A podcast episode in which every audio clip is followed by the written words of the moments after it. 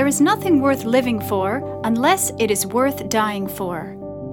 My grandmother lived a life devoted to Jesus, and today her talks have been made available in their original form. So you too can be built up through the insights and mysteries God revealed to her throughout her ministry. Now, without further ado, here is Elisabeth Elliot. This is what Sir Thomas Browne said in the 17th century. When I survey the occurrences of my life and call into account the finger of God, I can perceive nothing but an abyss and mass of mercies. Those which others would term crosses, afflictions, judgments, misfortunes, to me who inquire farther into them than their visible effects, have ever proved the secret dissembled or hidden, disguised favors of God's affection. I'm so glad to be old. People say, well, you know, she's really getting old. No, I'm not getting old. I got there quite a while ago. and I think it's a tremendous privilege to be pretty close to 73 and to realize the secret dissembled favors of God's affections, all the wonderful ways in which He has led me. And I will just be able to give you a tiny glimpse this afternoon of some of those, what those ways have been. But I've entitled my talk, A Personal Encounter with the Cross. A personal encounter with the cross. I believe that every one of us, if we are honest before God, must accept an encounter with the cross. Not just one, but probably very many, depending on how long you live and how long you have known the Lord Jesus Himself. But we need to come to the foot of the cross where we can get our minds focused where they belong, realizing that it is the great symbol of the Christian faith, isn't it? Why do we have crosses on our church steeples or crosses in the church? Or why do we wear little gold crosses around our necks? Very often we probably forget all about the meaning, and yet it was because Christ Himself was willing to be captured by wicked men, flogged, slapped, stripped, and nailed to a cross, that you and I are gathered here because we love Him, because we want to be like Him and to follow Him faithfully. And this personal encounter will help us to become followers of one who was crucified. And the cross always entails loss. No one who calls himself a Christian can evade this very obvious and stark fact. It's not by any means an easy thing to recognize in any given situation or any personal loss and opportunity that it affords for participation in Christ's own loss. The Bible says in Romans 8:17, if we are children, then we are heirs, heirs of God, and co-heirs with Christ if indeed, this is a very big if, if indeed we share in his sufferings in order that we may share in his glory. And I believe that God has a measure of suffering for every single one of us, not once, but many times in our lives. And let me give you a very simple definition of suffering, which I believe covers literally everything. And that is having what you don't want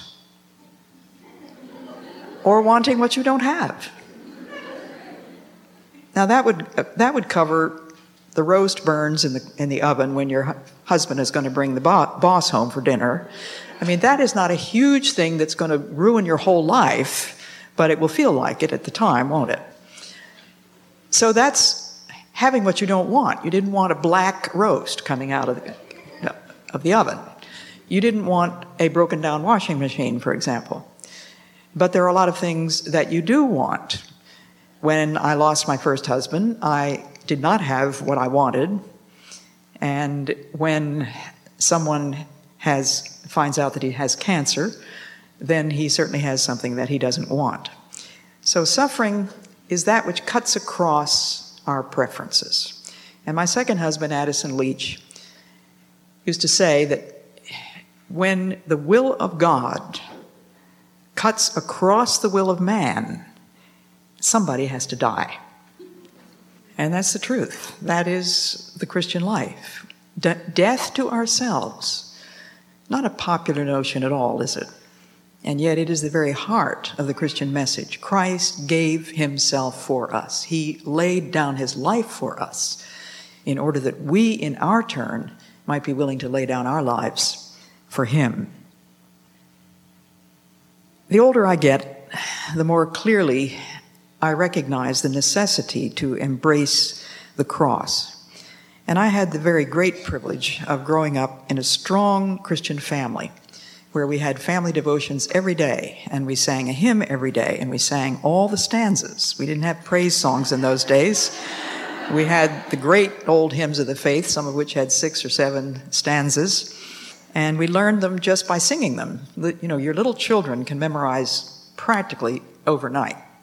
And the earlier you start training them, the more hymns they will know. And I think that all of us six children in our family know probably hundreds of hymns. But Christ is asking us if we are willing to accept the cross that he wants to give us. Now, what is the taking up of the cross? Jesus said, If you want to be my disciple, you must give up your right to yourself and take up the cross and follow me. Did you get the three conditions of becoming a disciple? If you want to be my disciple, you give up your right to yourself. Now, that has got to be the hardest thing that any of us ever has to do. We do not want to give up our right to ourselves. It's my life, it's my way. I want things my way, and I don't want anybody telling me what to do. But that's not going to work in a personal encounter with the cross. You give up your right to yourself. Just say, Lord, here I am, all of me for you forever. Do anything you want with me. And when he hears that prayer and starts doing what he wants with you, it's very likely that you're not going to appreciate it. You're going to forget all about the idea, this wonderful ideal of being a Christian. It's not by accident that I received just two days ago this letter from someone who listens to my radio program. And there may be some here who will recognize who this person is, since she comes from not very far away. Her 15 year old son committed suicide. Her older sister was killed by a drunk driver. Her younger brother killed himself. Her father killed her mother and then himself. And her little son, two years old, died. A son, a sister, a brother, a father, a mother, and a son. Six members of this woman's family. But she says this through my faith in Christ, I handled my siblings' deaths well, but I could never quite accept the deaths of my parents. I had no peace, although I could quote all the right verses and sought desperately to believe in God's purposes through tra- tragedy. When my son Eric died, I was two years old. I felt that God had given him to me to help me to continue on after that loss, and suddenly he was gone. I couldn't eat. I couldn't pray. I thought God had totally forsaken us. And the waters had come into my soul. A friend from work came over and brought her Bible one day. She read many verses to me. My focus began to change. Romans 8 28 is one of the passages that she refers to here. It says in Romans 8 28, everything that happens fits into a pattern for good, fits into a pattern for good to them that love God, to them that are called according to His purpose. Now, we don't have to know how God's purposes are worked out. This kind of a list would just make all of us think how can God possibly have the whole world in his hands? It doesn't look as though he has, does it?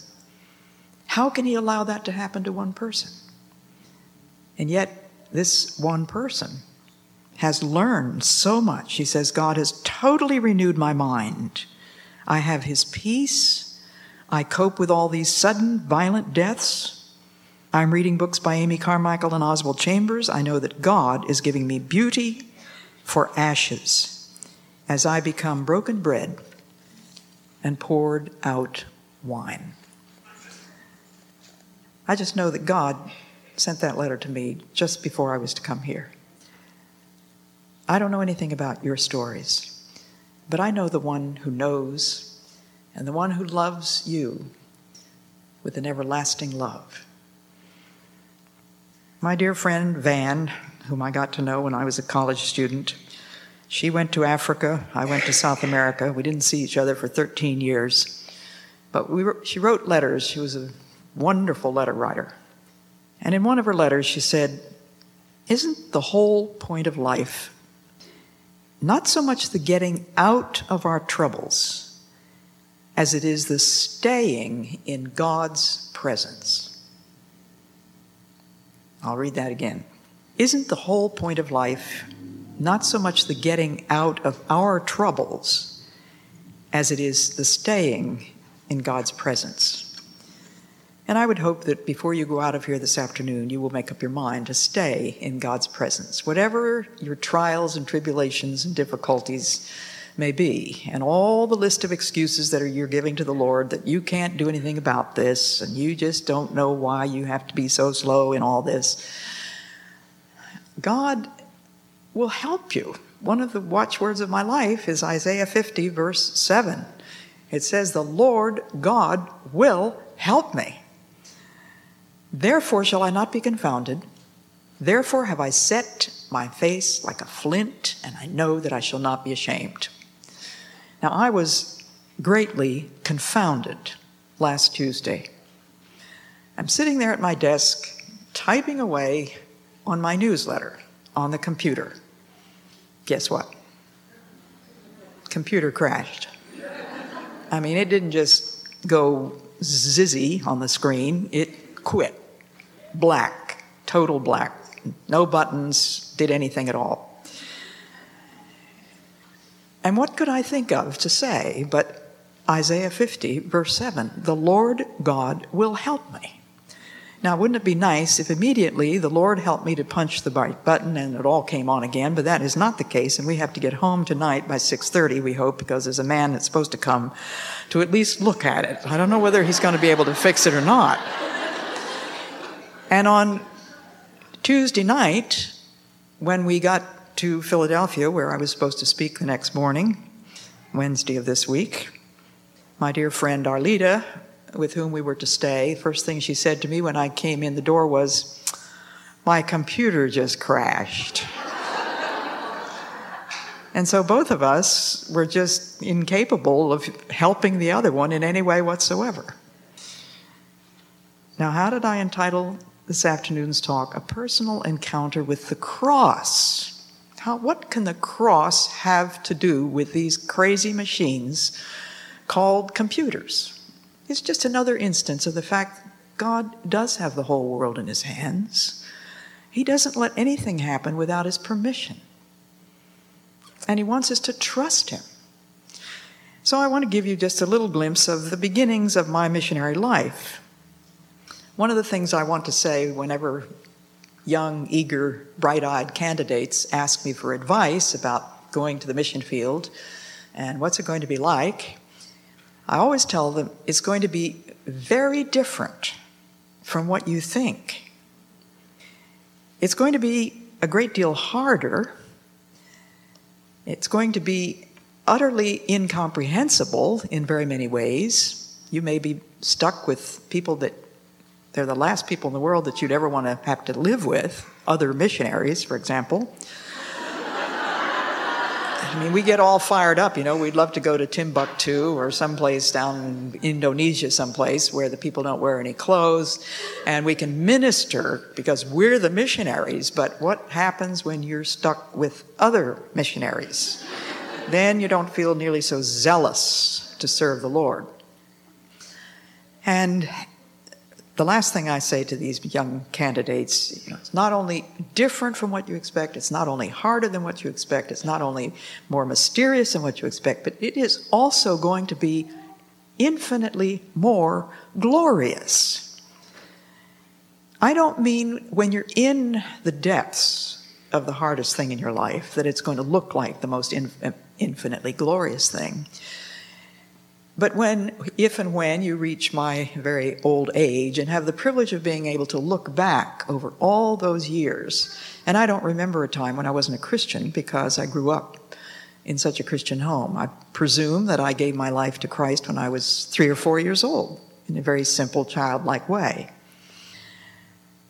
But I can look back, as did Sir Thomas Browne, and feel that all of these we're totally in God's hands, and they are the very blessings of my life. So, my very first year in Ecuador, of course, my first job was to learn Spanish, since that is the national language of Ecuador. And just yesterday, when Lars and I were driving home from Pennsylvania, uh, went into the ladies' restroom in a rest stop, and there was a little girl, little sweet-looking woman. She was very small, but she was rushing around, cleaning everything up. And never in my life have I been in a public restroom where on every single sink there was a bouquet of flowers. And so I spoke to her and I mentioned this, and I realized immediately that she had a Spanish accent. And so I spoke to her in Spanish and I said, Where are you from? And she said, I'm from Ecuador. and Ecuador was, of course, where I learned what Spanish I do know. And so we had a lovely little chat, and I commended her on the good job she was doing. And so I spent six months living with an Ecuadorian family who spoke no English at all. They were very highly educated people. The father was a professor in the local university there, and his wife was also a radio broadcaster, as was he. And so I spent about six months with them learning Spanish. And during those six months, there were two British women who were working in the eastern jungle of the western jungle of Ecuador, between the Andes Mountains and the Pacific. Now, I'm sure that many of you are very vague as to just where Ecuador is. It's a very small country on the west side of South America. And if you go straight down from New York, which would be on the east coast in America, if you go straight down, you end up on the west coast of South America. So Ecuador is on the west coast, and the Andes Mountains run straight down through the middle of that country.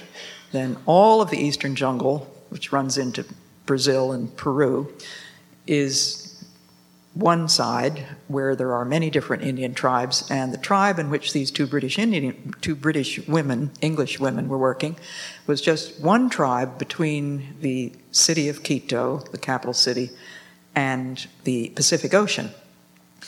So they learned that there was an American girl in Quito who had studied linguistics, and they hastened to invite me to come to work with them on an Indian language that we were told no one outside of that Indian tribe had ever learned. And so this was going to be a very difficult kind of an assignment. If you don't have an interpreter, then you have to do the best you can to listen to what people are saying, even though you can't understand a word of it. Then you write down in phonetic symbols what it sounds like. And gradually you begin to pick up words here and there. If you show them a finger, they may give you the word for finger. But then on the other hand, they may give you the word for whatever you're pointing at, you know, so it's not by any means a quick and easy thing. But I prayed very hard that the Lord would supply somebody who would be willing to take, um, take care of me in the way of teaching me this language. Was there any Indian who spoke that language which, who would have the patience with this apparently retarded foreigner to sit down and just talk what for him was the easiest language in the world.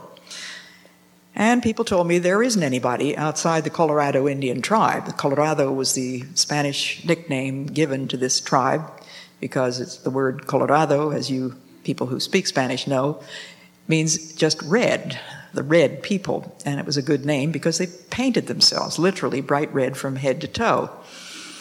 But nobody outside the tribe knew their language, we were told. But I prayed that God would send me someone who would be good at helping me with learning this language. And to my amazement, God provided for me a man who actually spoke the Colorado language because he had grown up on an hacienda, on a little farm where there were Colorado Indian children. He was a Spanish speaker and a white man, but he spoke both languages fluently. To my amazement, this man was out of a job.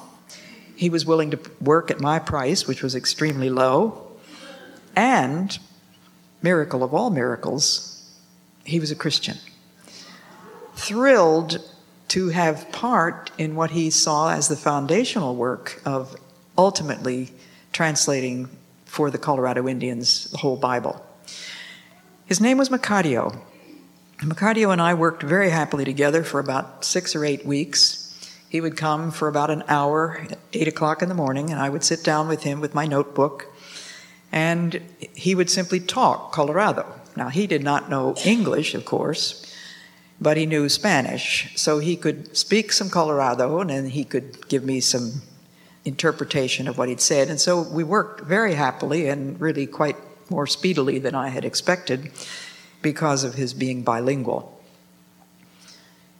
One morning I was on my knees in my house and I was praying, and it just so happened in the providence of God that the passage that I was reading said, Think it not strange, this is from 1 Peter 3, I think.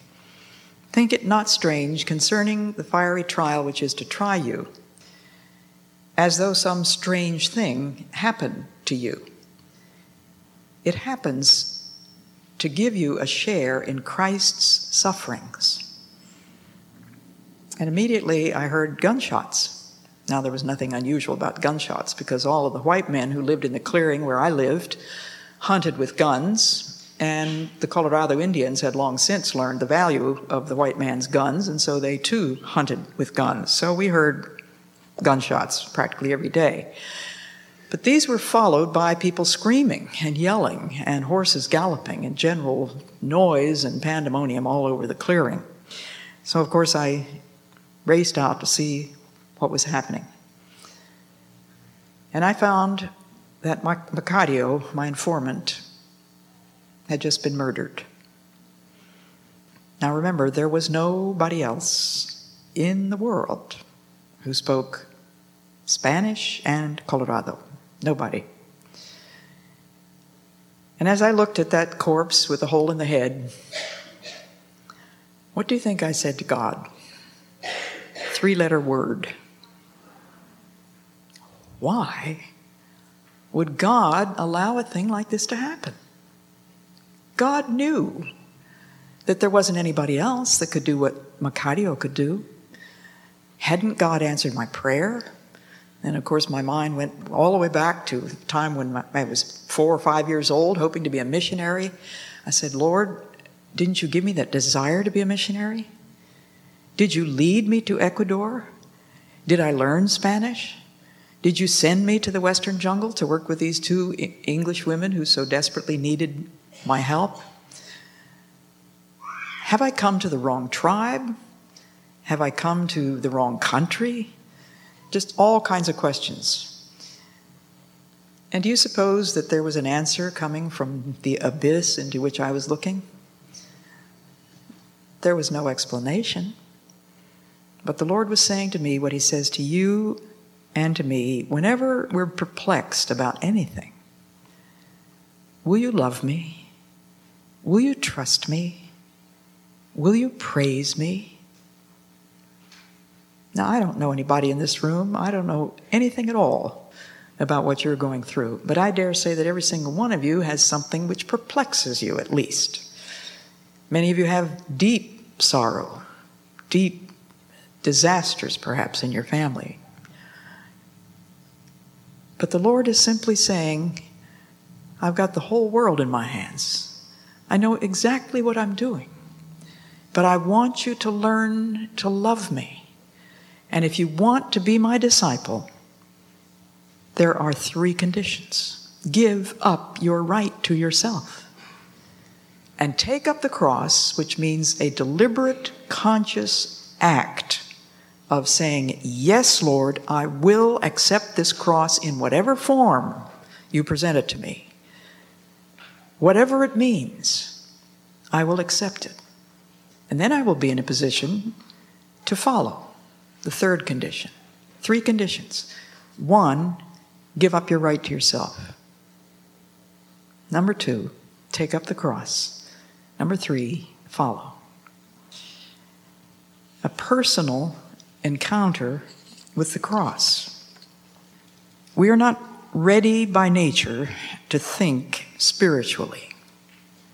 We're ready to assign almost any other explanation to the things that happen to us. There's a certain reticence to infer that our little troubles may actually be the vehicles to bring us to God. Can you imagine that even our little troubles are being used in the hand of God as vehicles to bring us closer to Him?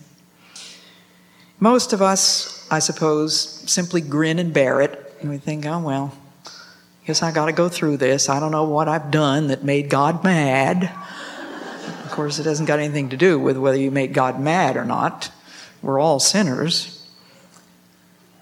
He gives us suffering in order that we may learn to give up our right to ourselves and to love Him. We grin and bear it. We know that they're the lot of all human beings. And our memories being marvelously selective, we simply cancel out the little ones, forget about them. None the better for the lessons that we should have learned. Now, this was just really the beginning. Uh, Macario was killed.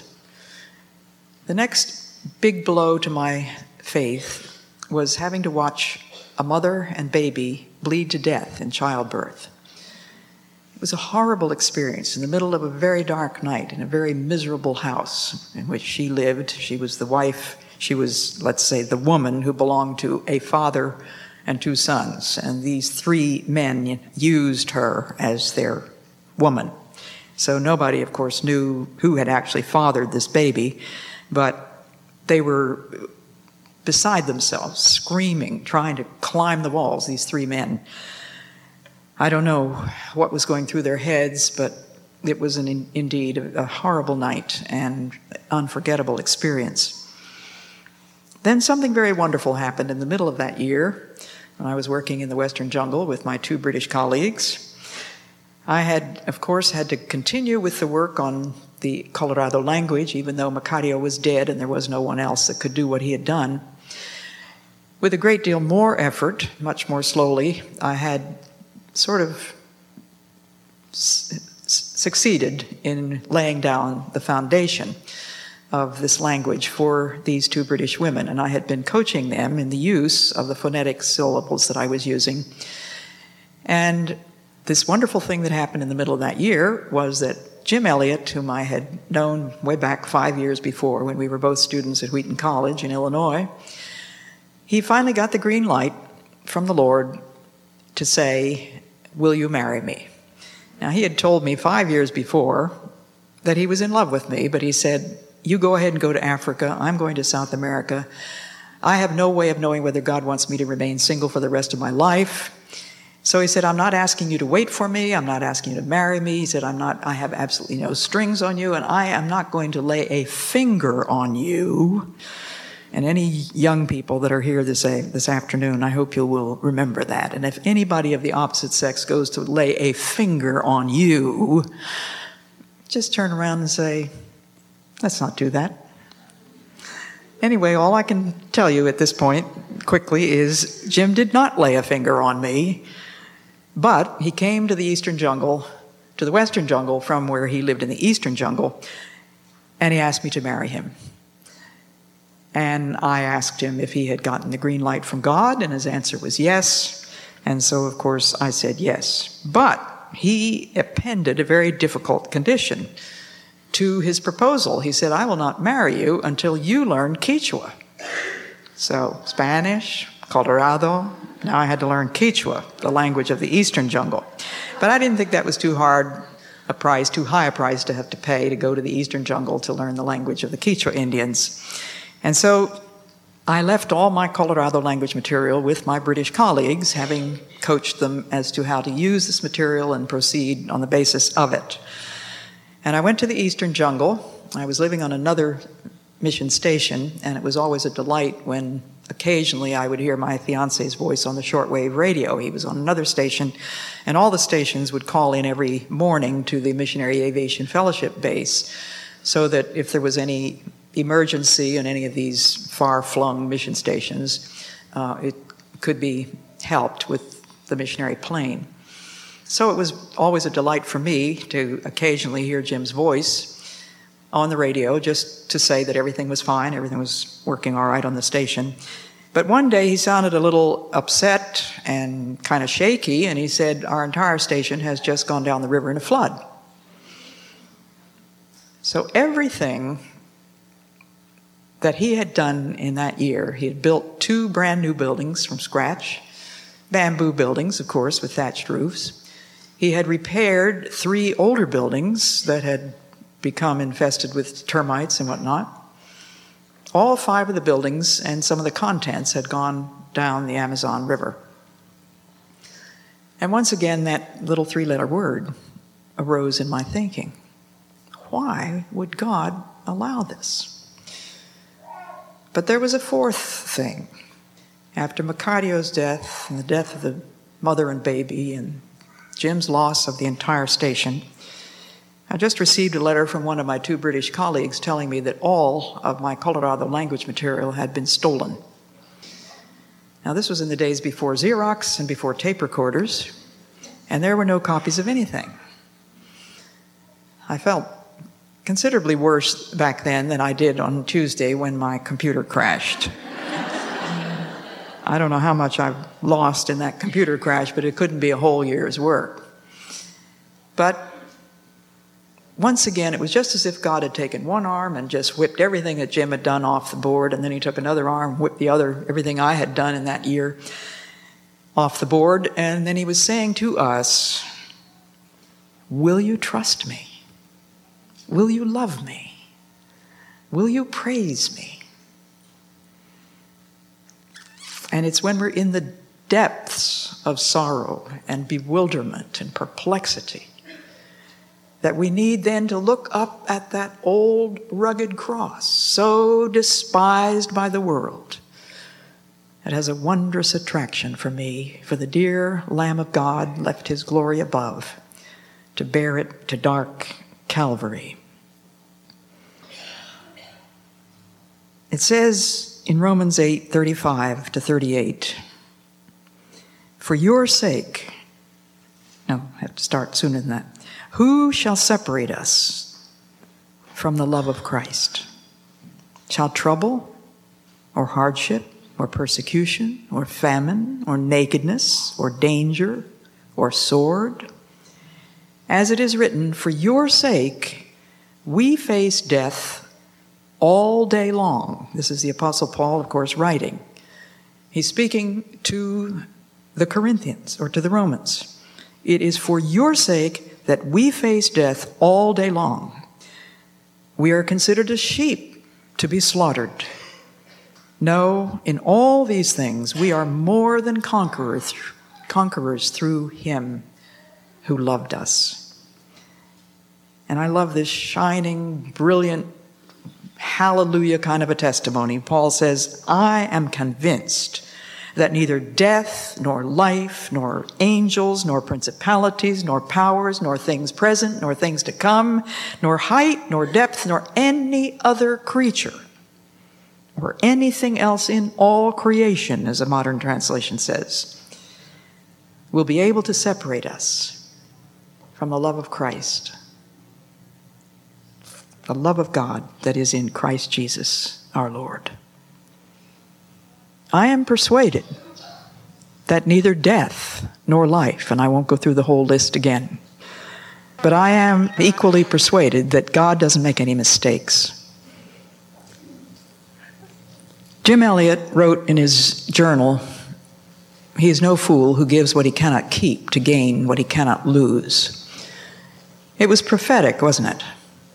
He had no way of knowing that this life, which he could not keep, was going to be very short.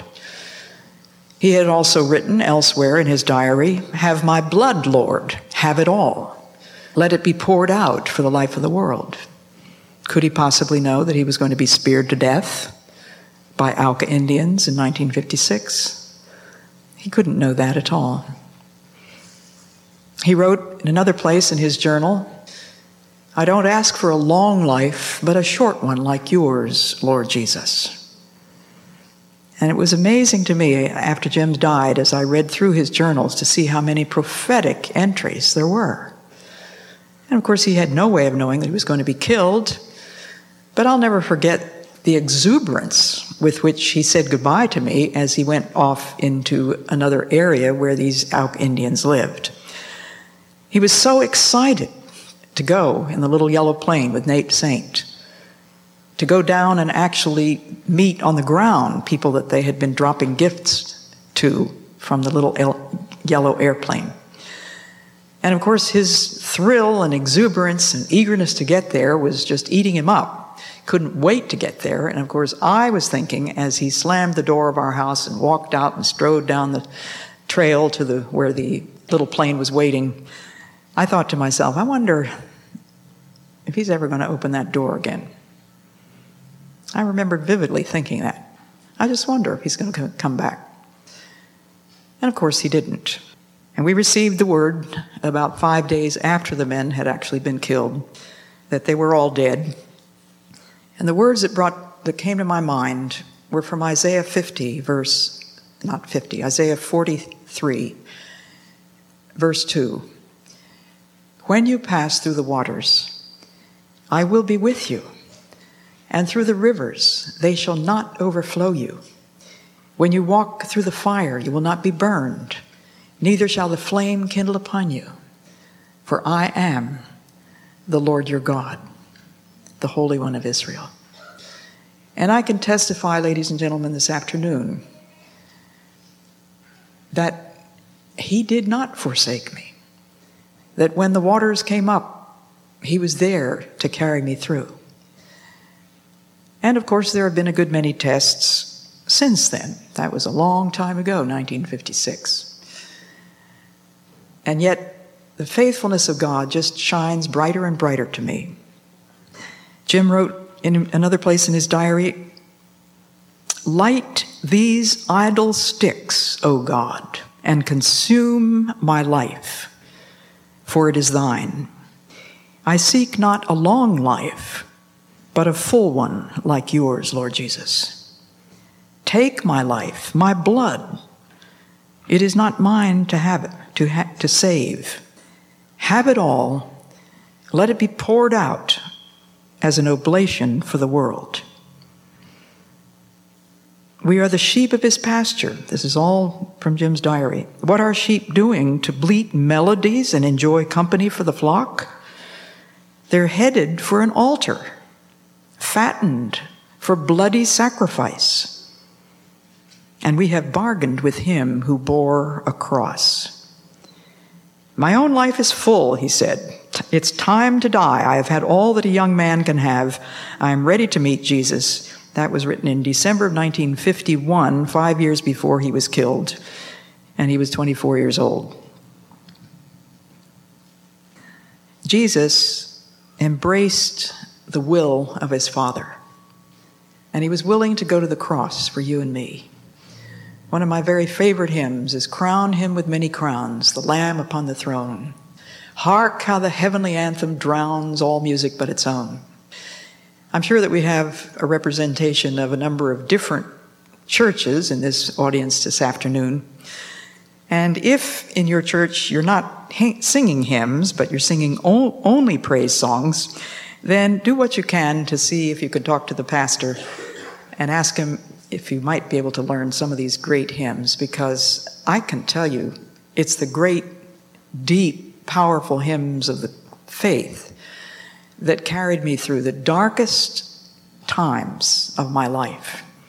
And one of the stanzas of that same hymn, Crown Him of Many Crowns, is omitted from a good many of the hymn books. And this happens to be my favorite stanza. It says, Crown him the Son of God, the Son of Man. Crown him the Son of Man, who every grief hath known, and takes and bears it for his own, that all in him may rest. Crown him the Son of God. Crown him the Son of Man whom every grief hath known, and takes and bears it for his own, that all in him may rest. He understands your bewilderment, your sorrow, your wickedness, the things for which you are so terribly sorry and you wish you could undo. The blood of Jesus Christ cleanses us from how much sin? All sin. But we have to come and surrender and give ourselves to Him and say, Lord, take me, cleanse me, do anything you want with me. Remember that personal encounter with the cross. To be a follower of the one who was crucified means sooner or later an encounter with that cross that always entails loss. I don't know in what way you may be struggling today. And those of you who listen to Gateway to Joy have probably heard me say that I really kind of suspect that a whole lot of stuff that we call struggling really means delayed obedience. Now, you mothers of little children, you know exactly what I mean.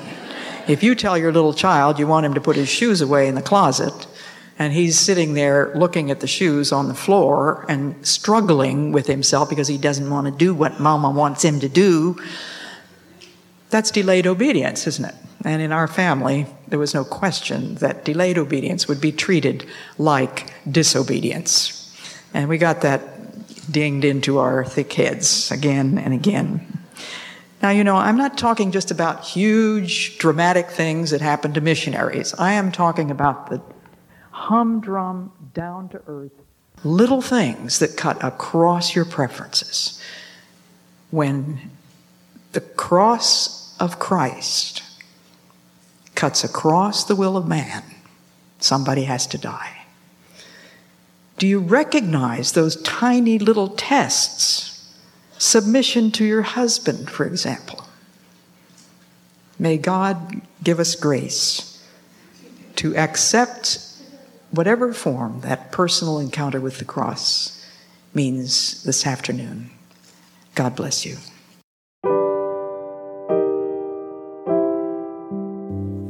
I pray you've been encouraged and inspired by what you've heard today and will keep joining us here and on social media for my granny's inspiration.